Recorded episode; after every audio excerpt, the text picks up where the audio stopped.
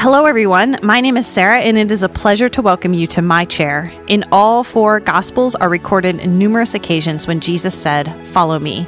Jesus invites his followers to spend time with him, to learn from him, and to follow his ways. And that's the journey we'll be taking together through this Lenten season. I'm so glad you've joined me. Hello, everyone. It's another Wednesday, and during Lent, we're going to use Wednesdays to zero in on a passage from the Gospels.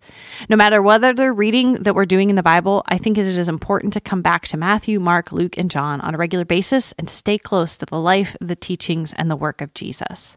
So today we're in John 9, but I'm going to jump back to John 8 real quick to set the scene. In John 8, Jesus is teaching in the temple courts, and he says to the people, I am the light of the world. Whoever follows me will never walk in darkness, but will have the light of life. And of course, the Pharisees are immediately challenging this statement. At one point, they say to him, You are a Samaritan and demon possessed. And they pick up stones to try to kill him. Clearly, the Pharisees are not fans, and they're definitely not followers of Jesus. Now, I find it absolutely fascinating what John records next. So I'm going to read from John 9 1 through 16. As Jesus went along, he saw a man blind from birth. His disciples asked him, Rabbi, who sinned, this man or his parents, that he was born blind? Neither this man nor his parents sinned, said Jesus, but this happened so that the works of God might be displayed in him. As long as it is day, we must do the works of him who sent me. Night is coming when no one can work. While I am in the world, I am the light of the world. After saying this, he spit on the ground, made some mud with the saliva, and put it on the man's eyes. Go, he told him, wash in the pool of Siloam. This word means sent. So the man went and washed and came home seeing. His neighbors and those who had formerly seen him begged seen him begging asked, "Isn't this the same man who used to sit and beg?" Some claimed that he was. Others said, "No, he only looks like him." But he himself insisted, "I am the man." "How then were your eyes opened?" they asked. He replied, "The man they called Jesus made some mud and put it on my eyes. He told me to go to Siloam and wash, and I went and washed, and then I could see." "Where is this man?" they asked him. "I don't know," he said. They brought to the Pharisees the man who had been blind. Now, the day on which Jesus had made the mud and opened the man's eyes was a Sabbath. Therefore, the Pharisees also asked him how he had received his sight. He put mud on my eyes, the man replied, and I washed, and now I see. Some of the Pharisees said, This man is not from God, for he does not keep the Sabbath. But others asked, How can a sinner perform such signs? So they were divided.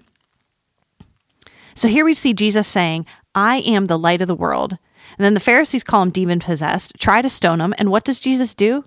He finds a blind man and gives him back his sight.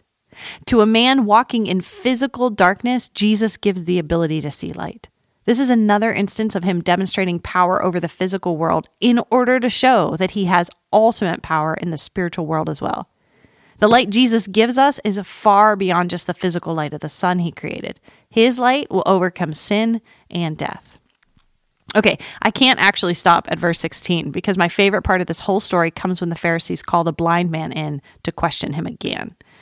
So, picking up in John 9, verse 24.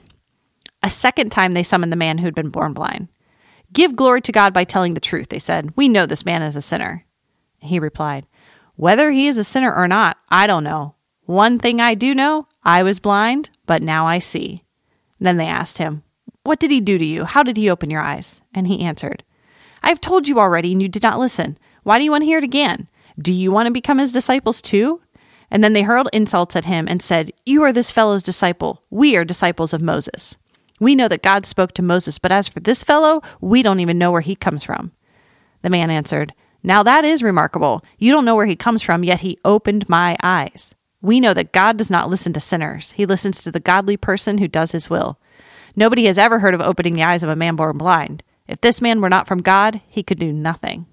To this they replied, You were steeped in sin at birth. How dare you lecture us? And they threw him out. So the man born blind bears unapologetic witness to the power of Jesus. He's probably uneducated. He had been unliterate. He illiterate. He was blind his whole life. And here he is up against the most powerful of his people, the most educated of his people. And he puts it simply I once was blind, but now I see. Amazing.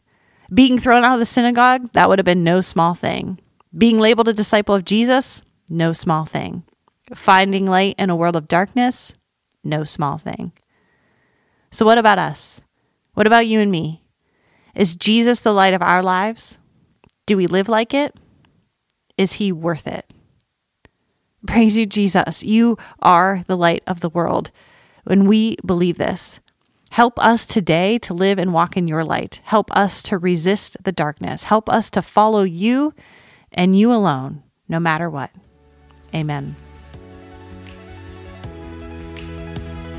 Thank you for joining me in my chair today. If you'd like to share something with me about your own Lenten journey, you can find me at Sarah with an H at whoisgrace.com. If you've been encouraged, please like, su- subscribe, and share this podcast. And for more resources from Grace Church, visit whoisgrace.com forward slash read.